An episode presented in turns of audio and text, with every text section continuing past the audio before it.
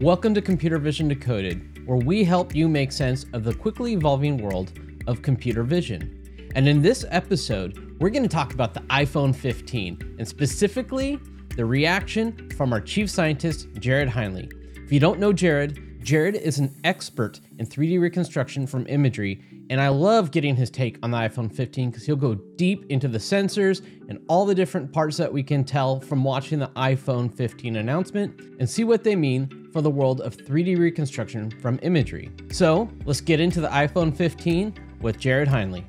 Welcome, Jared, to another episode of Computer Vision Decoded. Uh, I'm really excited to talk about the iPhone 15 announcement with you.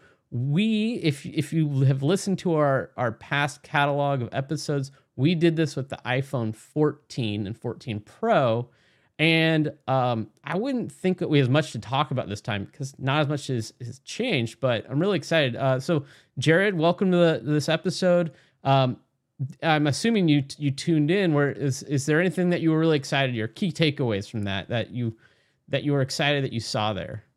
Yeah, I mean, to me, well, I, I, I was when I was watching it, I was I was really interested in seeing what the camera was going to look like because me being a computer vision uh, scientist, uh, the camera is really important. Um, but also just more broadly thinking about you know the phone in general, I like seeing advances across the board. You know, to make this mobile you know, to make this phone a better mobile capture capture device. So looking for you know battery life and screen brightness and processor quality and, and processing speed, um, all sorts of things that go into you know creating that that photo or the video at the end uh, that we can use for for computer vision. So um, I was trying just to you know hear hear what Apple was saying and interpret it in, in different ways to uh, see how that might might benefit uh, 3D reconstruction. Yeah, it reminds me of the question where people always say like, "What what's a good camera for 3D reconstruction or for all kinds of things?" And I said it's always the camera you have with yeah. you, and more likely than not, you'll have an iPhone or a smartphone in general on you than anything else because everything else is extra to carry, but this is in your pocket. So that that is exciting. And then also it's the merging of uh, like we why we do like that platform so much is that you have a camera, you have an internet communication device, you have you know you have all these things packed into one. So it's not just a camera; it's a it's a computer with a nice camera with all this other uh, you know parts on it. So all right, so if you're tuning into the audio version of this podcast uh, I will be putting visuals up and I'll do my best to kind of explain what we have up. Um, but uh, we're just going to run through the iPhone 15 first and then the iPhone 15 Pro. So just throwing up on my screen, uh, just showing just that they always show kind of here's the iPhone 15 or whatever model and all the like big highlights. So um, showing like the 48 megapixel camera, the the finish, 5G, all that things. Um, Jared, was there anything about the 15 in specific that you were excited that they did to the, to a non-pro phone? Yeah, I mean, again, I'll start with the camera. I was I was excited that they brought that sort of 48 megapixel uh, sensor to the base model, so that to that iPhone normal iPhone 15. I liked seeing that. Uh, I liked seeing the uh, that brighter uh, screen brightness, the higher screen brightness in outdoor settings. That's great for when you're capturing images outdoors and need to see, hey, did I capture what I needed to? Uh, I liked that. Um, yeah, better battery life uh, always helps. Um, USB C, I can reduce the number of cables that I have to manage. Uh, so I a lot of these different things, you know, had had some benefits yeah. there. But yeah, again, that camera uh, and and screen brightness were ones that I, I knew I would appreciate. Yeah. I must point out a fact about Jared is he's actually not an iPhone is not his everyday carry for a smartphone. So uh, he does use them you for work. Yeah. So so having a so having USB C across all his phones probably is an exciting upgrade because it is it is because now I've, I've had in my in my bag I've had to carry you know lightning cables and USB C cables and I'm just like why so many cables so now yeah. it's USB C all the way. I'm happy too because the iPad Pro that I have is USB C. A bunch of you know, all my DJI camera gear, all that stuff. It's all USB C nowadays. So uh, I was also excited about USB C, but what I was, what I don't think they talked about, and I don't actually think it's part of the non-pro phone was the the throughput because on the on the pro they have a much I think it's 10 gigabit per second USB C. Now, they're not all the same, um, so you know transferring transferring files to like a PC and without AirDrop is much much faster on the the the, the iPhone 15 Pro. All right. Well, let's just dive into the camera because that's that is really what we care about for computer vision. Um, primarily, obviously, you know the guts on the thing is great too. But um, I'm just gonna uh, progress. So looking at the camera, just looking at the overall specs now on the screen. If you're listening again, I just have all the just kind of top level specs of the camera. Um, you said 48 megapixel is what you're excited about, Jared. Uh, I was also excited um, just just to, to see that they had doing all this stuff with like portraits and although we're probably not using that, just all the that control that they're giving you on on depth and focal range and things you can do as just a photographer without having to think about it because the learning curve on a professional camera and learning your focus ring and all that it's kind of crazy to, to to do but in this you take the photo and then you can you can manipulate after the fact which is kind of neat. Yeah yeah. Yeah and, and, and it gets back to just you know all of the software that goes into you know capturing a nice looking photo. It's more than just the hardware specs. It's all of the software around it to generate you know how do you process the images? How do you detect the person detect the pet you know, and, and, and blur the background and change the lighting and all these different things that go into that, that processing. Yeah. That I, on the last slide, I showed that they had the A16 Bionic chip, which is just a marketing fluff, but it is the exact, I believe it is the exact same chip that's in the 14 Pro. So they basically made the, to me, it feels like the 15 is the 14 Pro from last year pretty much. Uh, yeah. uh, small differences. Like I can take a 3x photo because I have three cameras, but that would not actually be for me a reason to buy a pro phone is that 3x. Um, I find that 2x was fine. Um, but yeah, you're right. There's a lot of you know competition going here. So just kind of just talking about this main camera, I think that's what we're all excited about. Now you can you can get in at an entry level point of the iPhone you know, model and and have a 48 megapixel camera. And so they say it's a quad pixel camera. Can you just explain what that is to people? I know we talked about that on the last time we did this episode, but it's been a year. Maybe people have forgot. Yeah, yeah. So with with the quad pixel, so it's it's not like it's not truly 48 megapixels, 48 million pixels on that sensor. Like it is. There are 48 million sensing elements on there, but you're not getting the same quality of pixel as you would if you were to go and get some DSLR or some mirrorless camera that was also 48 megapixels. Uh, and it's what Jonathan's displaying on the screen here um, is this sort of colored grid pattern. Uh, it's called a Bayer pattern. And it's the way that digital cameras sense light. So when, when a camera senses light, it can't see all of the colors at once. It can only really see specific individual wavelengths. And so the way that cameras have been designed is to look for red light, green light, and blue light.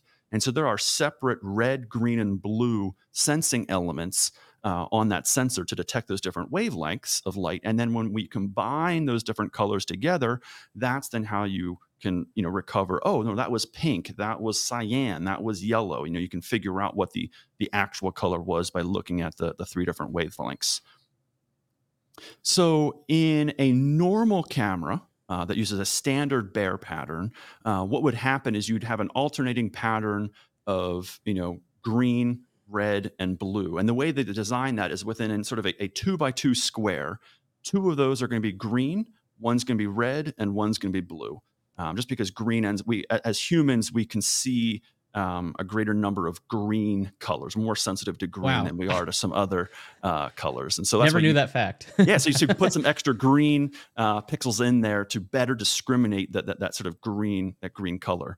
Um, and so normally you would have this alternating pattern where alternating sensing elements are, are different colors. In a quad Bayer or a quad pixel setup, you have instead of alternate instead of consecutive pixels having different colors, you group a two by two set of pixels. And so it's going to be a two by two set that does green, a two by two set that's red, and a two by two set is blue.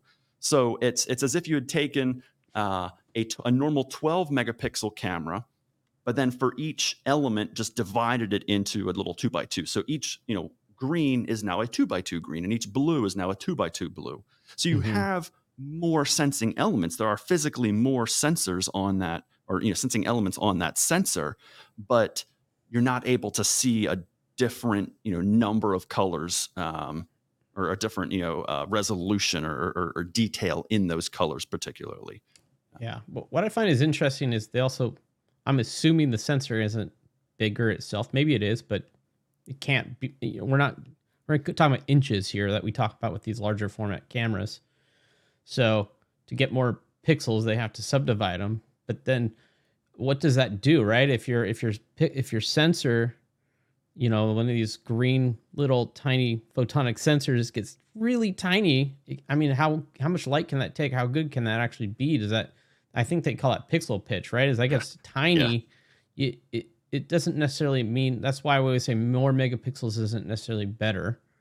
So this is kind of like a way to make them smaller but still keep good quality. Is is that kind of what's happening? Yeah, yeah, and it's it's you bring you bring up a good point there about the size. Is because yeah, as you make that that um, that sensor element you know smaller and smaller, you know it's able to see less and less light, and so the mm-hmm. quality of its sensing is going to be lower you know because when i when i can see a lot of light i can be very confident in knowing how much it was. But as that's you know that that physical size um, gets smaller and smaller yeah there may be more noise. But by having more of these elements you can do better statistics to figure out well what was noise and what was the real real scene. Um, because yeah come back to what you said it's like a you know a 12 megapixel sensor versus a 48 megapixel sensor if they're the same physical size they're still capturing the same amount of light.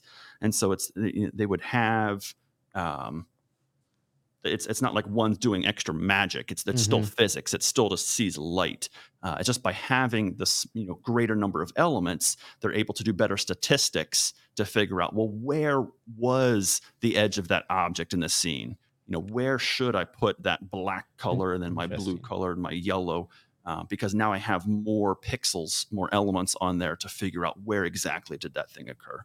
So okay. just you're able to do better post processing by having greater information. Okay. Well, and then talking about post processing, uh, one thing that I wouldn't say confused me, but you know, they say you get this, you have 48 million pixels, you know, 48 megapixel camera, but now the export or the the, the the photo that you get from it is 24. So you just said we had 48 million pixels. We're dividing it by four because we're taking two by two. Yep. you can see in this picture here. But that should leave us at 12, but we're magically getting 24. So that gets down to all that photonic engine post processing they must be doing to then upsample or, yeah, you know, um, they don't tell us what they do. No, you can just no. see what it does. Um, which is interesting because I think in the past they've always been 12 and 20 megapixels. Now we're getting this 24 megapixel range, which is encroaching on the Zach camera I'm using now to, for this this live this this recording. I'm using a 24 megapixel APS-C sensor from Sony, and um, it doesn't use a Bayer. You know, it's just bigger sensor. Um, but now you're, you're getting now you're getting these 24 megapixel images from an iPhone that you typically would have to buy a you know a larger camera for.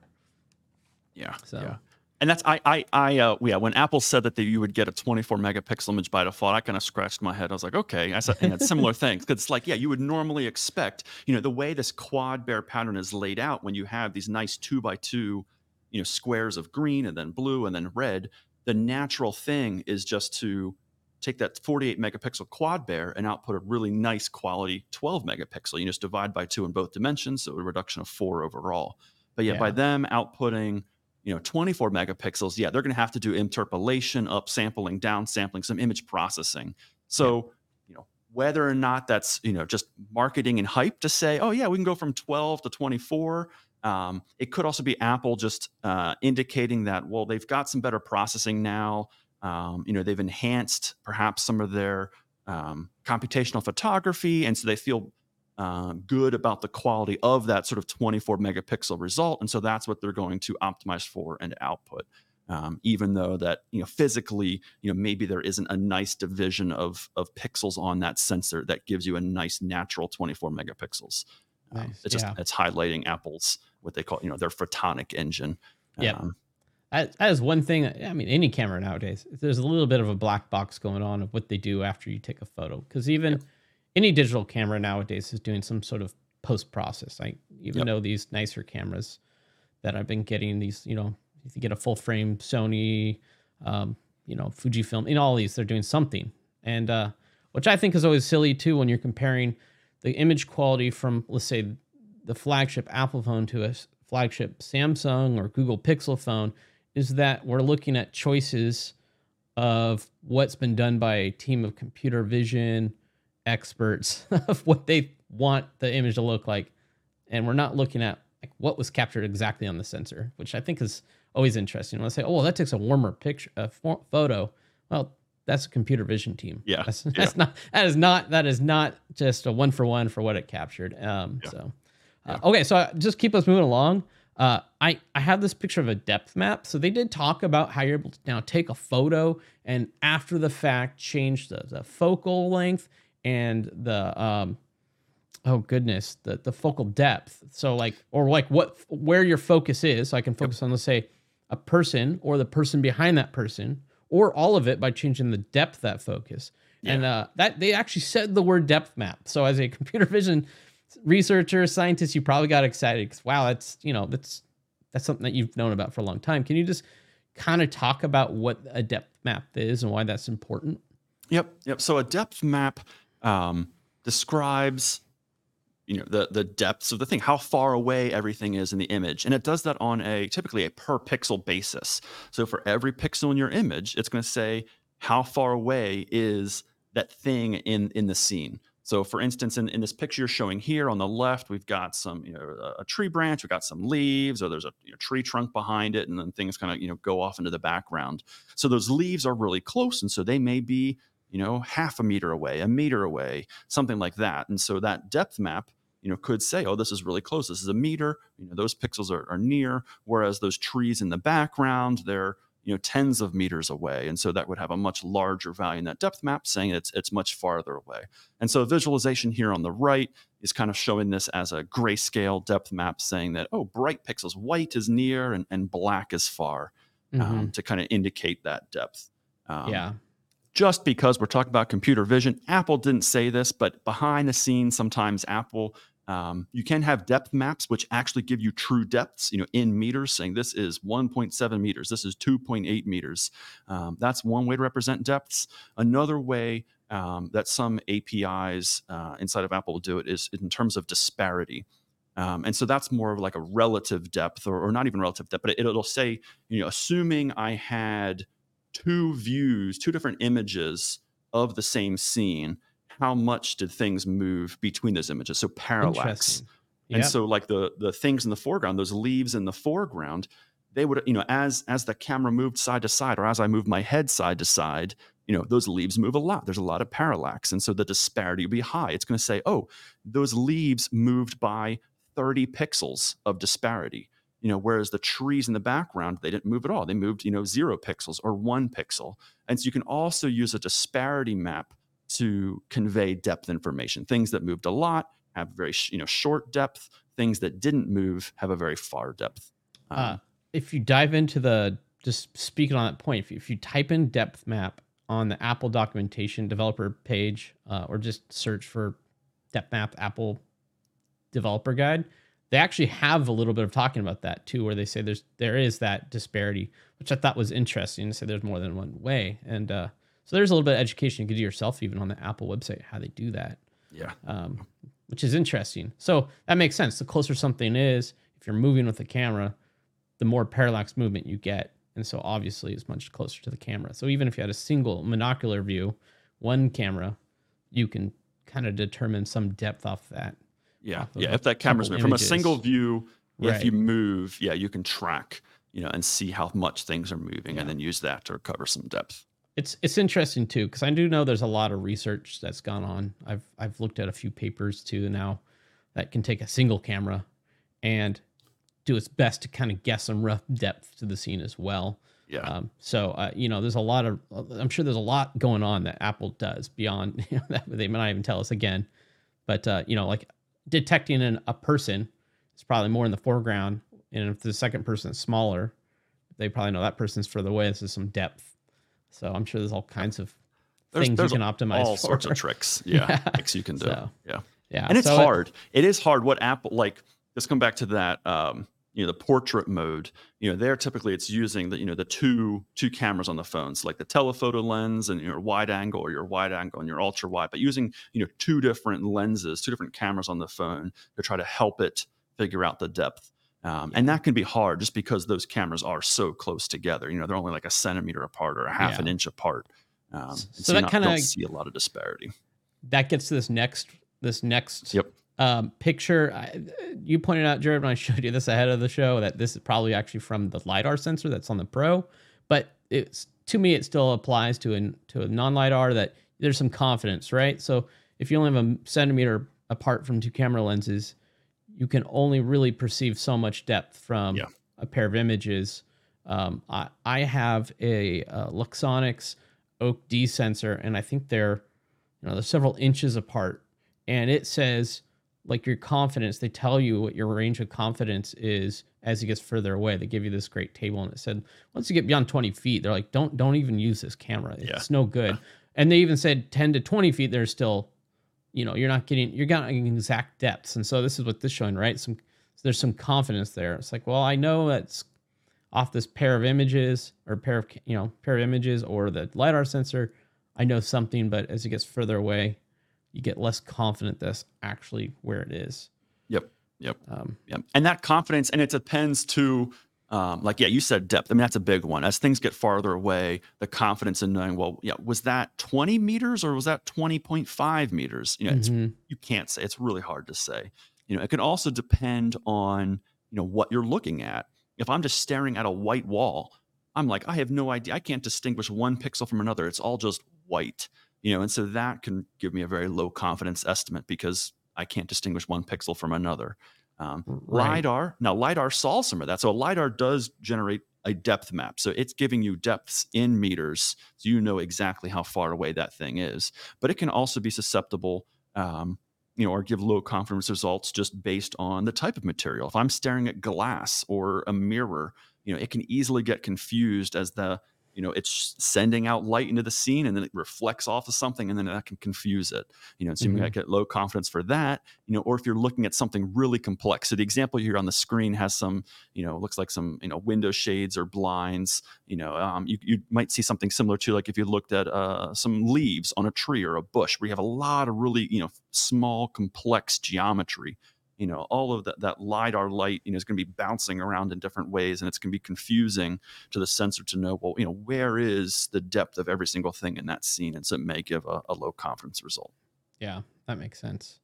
All right. Well, for time, I'm gonna I'm gonna move along. I you know they did talk about. I'm gonna just this one note. They did talk about with the Pro, you can do the photog the the um at at night you can get the portrait mode as well. Uh, at night only on the Pro, and that's it probably gets to exactly what you said. Where if it's like a white wall pair of images, you can't perceive parallax. Um, in darkness, it's probably harder to perceive parallax. But if you have an actual lidar sensor sending out a visible light and re, you know computing how far it is Yep. that that you get away with a lot more so there is there is something if you're doing photo you know photogrammetry or 3d reconstruction with an iphone the pro advantage is there that it, it does fill in those kind of blank spaces Yeah. So- Yeah. And that's because, like you said there, because, yeah, at nighttime, it's hard to see the detail. And so having that LiDAR sensor can help you figure out what the depth is and helps the camera focus at the specific depth of the thing that you're looking at. And so there is, yeah, that really nice interplay there between how they're using the LiDAR sensor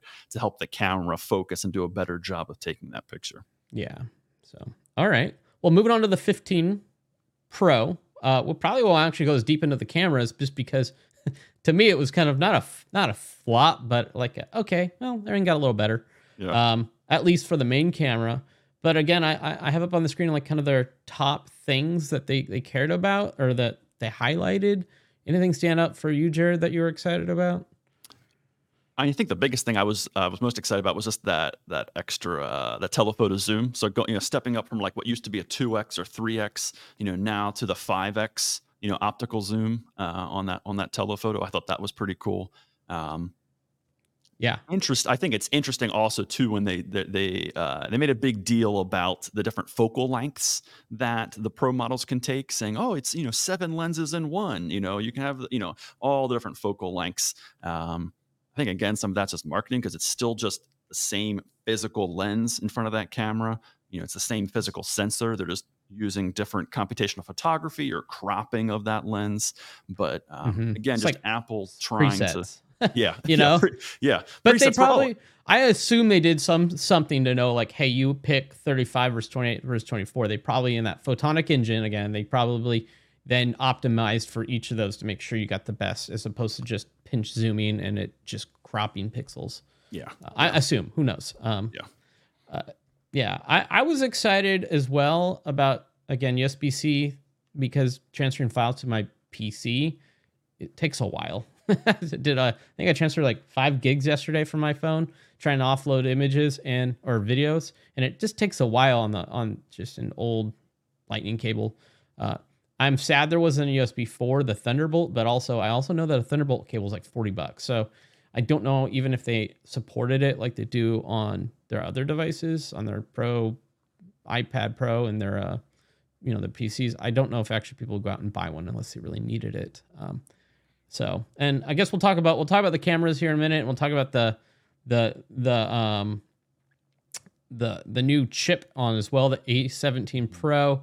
Uh, I was excited to see the action button because, to be honest, uh, given my age, I'm one of those people who probably put their phone in silence when they got the first iPhone and then have not taken out of silence since then. Um, I have a watch that rings, so I don't even really need to hear it. I just feel it.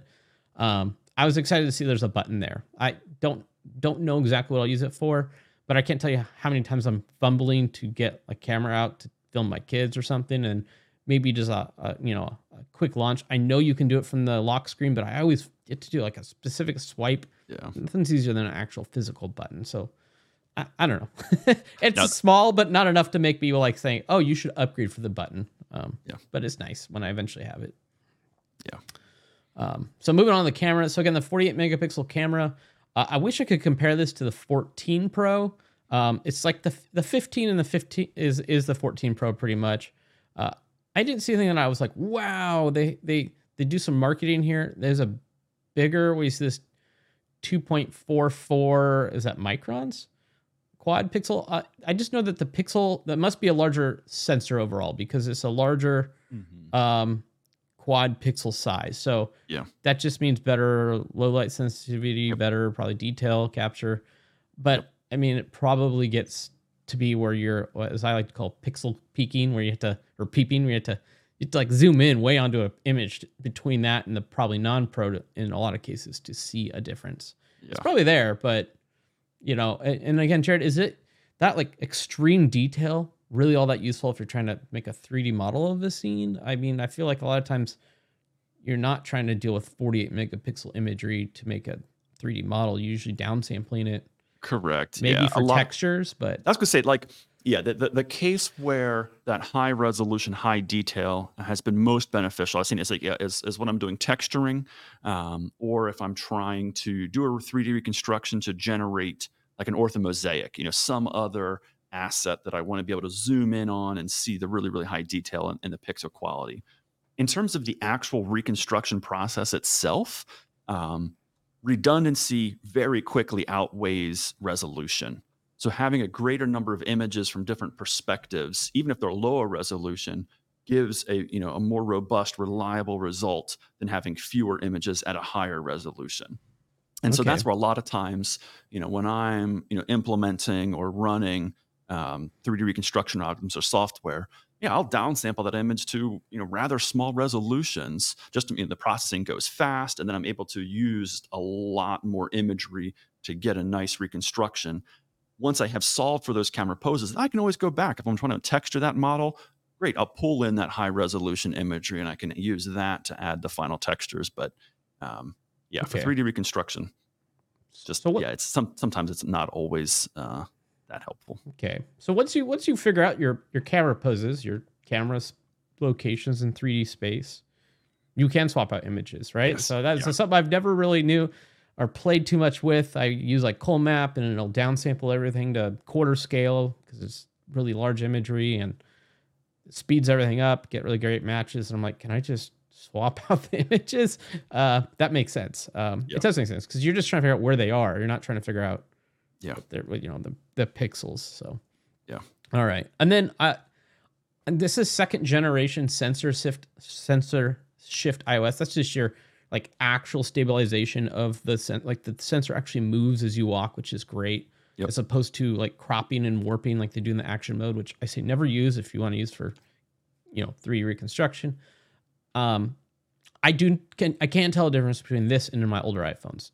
And so kind of like moving to the the new camera, the the the 5x telephoto lens, they have their f- f- like 4D. I don't even think it's listed here, but they did this thing that like it moves in and out, up and down, left to right, like all all axes, as you could say. Yeah. Um, and that's one reason why I've never used the telephoto lens for trying to capture, like let's say, a rooftop from far away. I always just got really shaky imagery. So uh, maybe this makes it better. I doubt it's still going to be perfect, but um, yeah, yeah. It's, it'll be interesting to see. I mean, it, it's an impressive, it's impressive engineering uh, to see what Apple, you know, is describing. I forget what they, they had some, you know, pentaprism or hexaprism, whatever. They, they had some, you know, crazy sort of lens setup where it's like, okay, the you know light comes in and it reflects and, and, and internally before finally hitting the sensor, and then that sensor can move sort of in 3D, left to right, up, down, you know, and then mm-hmm. in and out. Um, and so yeah, that's definitely going to help. You know, they probably had to do that. Well, one, just because of the crazy you know complex sort of lens design but then like you said too when you're zooming in on something any you know subtle shake of that phone um, it's just it's amplified that motion's amplified in the imagery because you've zoomed in you know on that on that thing yeah. really far away so having stabilization um, yeah is, is going to be really nice for that my question is will it be better for just taking a photo or will it really help you with video as well because yeah. You know it's, it's, there's a difference when you're moving versus trying to stand still and you're just trying to minimize a little shake that you have in your hand so um, I'm excited. Yeah, it's a, called a periscope camera, so they bounce light in crazy amount of directions to make it work without having this long lens hanging off the edge of your camera. Um, so yeah, I'm excited about that. I think that's something again we can talk about, but until we actually have one, you know, until Jared plays with one and does a bunch of photo analysis, it's marketing. So we'll have to see. you know? um, so uh, I was, re- I think this is probably one of the more exciting things for the pro camera it was spatial video. So again on my screen i show there's two cameras. So they're taking a 3d video. My first question for you jared is um, i'm looking at this picture. It shows two side-by-side cameras with the with the phone sideways. I'm holding up my phone. I actually have the exact same f- camera configuration on my 14 pro. Is it just something that they you think they node lock to to the 15 pro or maybe you need a the a17 pro chip to be able to do this or uh, is there like something special about those cameras? Do you think? I don't this know. Is speculation. This obviously. is speculation. Yes, I because it's not even. Um, I say it's it's not even like 3D video. I mean, it's not 3D like because you okay when when I say 3 when okay and again it could just be terminology. You know, I, when I think something's 3D, I'm like there is actually full information there for the entire scene from different directions. You know, that is 3D. But if I only have two views of something, you know, that's stereo it's like as soon as I wanted to like, oh well, oh, let me see this scene. What did it look like from the side view? It's like that breaks apart because my cameras didn't look from that direction. My cameras are only looking at it, you know, the front of the scene from just slightly different, you know, vantage points. And in this case, yeah, as I said before, these cameras are only like a centimeter apart, a half an inch apart. You know, there's not a lot of you know, disparity or parallax that's going to be visible there. You're not going to see, you know, differences in depth. Um, a mm-hmm. lot. Now it will be there because these are the cameras that power portrait mode, and so you're able to figure out well what's you know the depth of the scene. Is this thing close? Is this thing far? You know, and so yeah, what is Apple doing behind the scenes? Are they just recording two video streams and that's it? That's what they're calling spatial video. And so when you wear the Vision Pro, left eye gets left camera, right eye gets right camera. Uh, are they doing some processing? Are they going to you know and figure out the depth you know in real time so you get a video stream plus depth? you know, and use that then to simulate. Well, hey, if my user, you know, maybe the user can then can move their head side to side, for, you know, by a foot, and then they do some clever, you know, in painting and image interpolation to try to, you know, fill in the gaps, you know, that weren't yeah. seen. But yeah, why is this limited to the 15 Pro? I don't know. well, then I, I, I don't have a video here, but this is there's a picture that they were showing the person sitting on a couch with the Vision Pro, and there's this kind of 3D flat screen floating in space, and it's the person they were panning the camera into this person's view. You can see like the cliffs parallax movement and what was behind them. And my my guess is when I saw that at first, I was like, wow, they're gonna like that's what it's gonna be like. Then I realized after thinking about it they're probably just doing that for marketing. It it it probably won't be that, right? Like you're not gonna have this scene where I recorded from one spot with my phone and then I can just walk around and look around the scene because most of that's made up data after that. You know, even yeah. We're on NeRFs where people say that same thing. Oh, well, I can NeRF the scene and then move around. Well, it's like let's get far away from where the camera is. It's all guess and it's all yeah. terrible. It's it's yeah. it's not gonna look real. So yeah, I, we'll see. I don't. I just don't understand why I couldn't capture video on any of these dual camera, and then even perhaps, and they might have this. They might be able to take eventually with an iOS update, take video on these older cameras or something, and then process if it requires heavy duty processing. Maybe that'll happen on an Apple, you know, silicon based computer or something like that. So, um, yeah, it's just this point hype. Um, so I just want to just kind of wrap up this episode with the A17 Pro. Uh, so they always call them like the Bionic. I, now it's actually a Pro sensor, which I thought was interesting. Uh, I think they said that the single threaded processing speed on this thing is now uh, surpassing a lot of these higher end, you know, PCs. So as a person who is not only a research scientist, Jared yourself, but also an engineer who's building products and and in, in pipelines that use an iPhone is that something you're excited about thinking? And also how you approach processing things is like wow i got this really fast single thread. I want to make sure that you optimize for that. Is that that that kind of something you get excited about as it gets gets faster? I know it only says 10% faster but they're getting fast. So yeah, yeah. No, I'll I'll take any speed up that I can I can get. And yeah, I, I too I'm impressed by the the single core performance, that single threaded performance uh, of the iPhones. You know, and and that it is something that is very beneficial um, because when you're implementing algorithms, both for computer vision as well as just you know computer science in general, computer programming in general, certain algorithms are better suited to parallelism, and some you know algorithms are better suited to you know sequential executions you know that, that single threaded thing. Because you can mm-hmm. imagine a computation if i'm doing something where you know what i compute depends on the previous results. You end up with this sort of the, the, sequence. It's like oh i compute result one and that feeds into result two and then that feeds into result three and feeds into result four. It's like i need to do all of those computations in order you know one at a time. And so having really fast you know single core single thread performance can help me achieve that task as quickly as possible where there's yeah other algorithms yeah you can do those computations can do those computations um, in parallel and, and, run those on separate cores and separate threads you know and that's great too um, but yeah i know that when i've uh, implemented uh, 3d reconstruction algorithms on the iphone um, yeah some some parts of that code is is more single threaded and some parts is multi-threaded and you know and yeah. they each will speed up based on that so that's something to think about when they say something like a chip is 10% faster. That's not just everything. It could be depending if it's multi or single threaded. Yep. And so you get speed ups in certain areas or not. I think that as well for like a GPU, right? It, a GPU, all those CUDA cores in my my NVIDIA GPU here.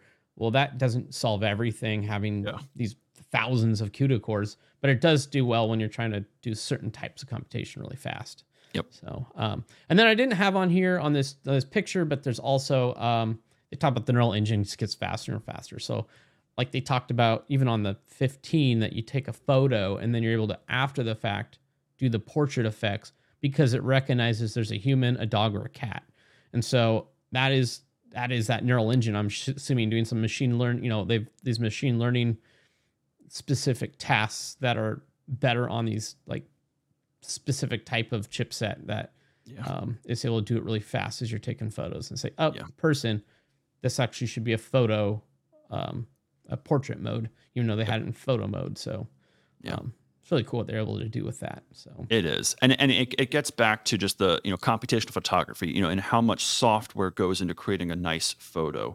Um, you know, we didn't talk about it here, but thinking about you know HDR and what the Apple calls smart mm-hmm. HDR, you know, where it's able to you know take a bunch of different photos at different exposures and then figure out how to combine that.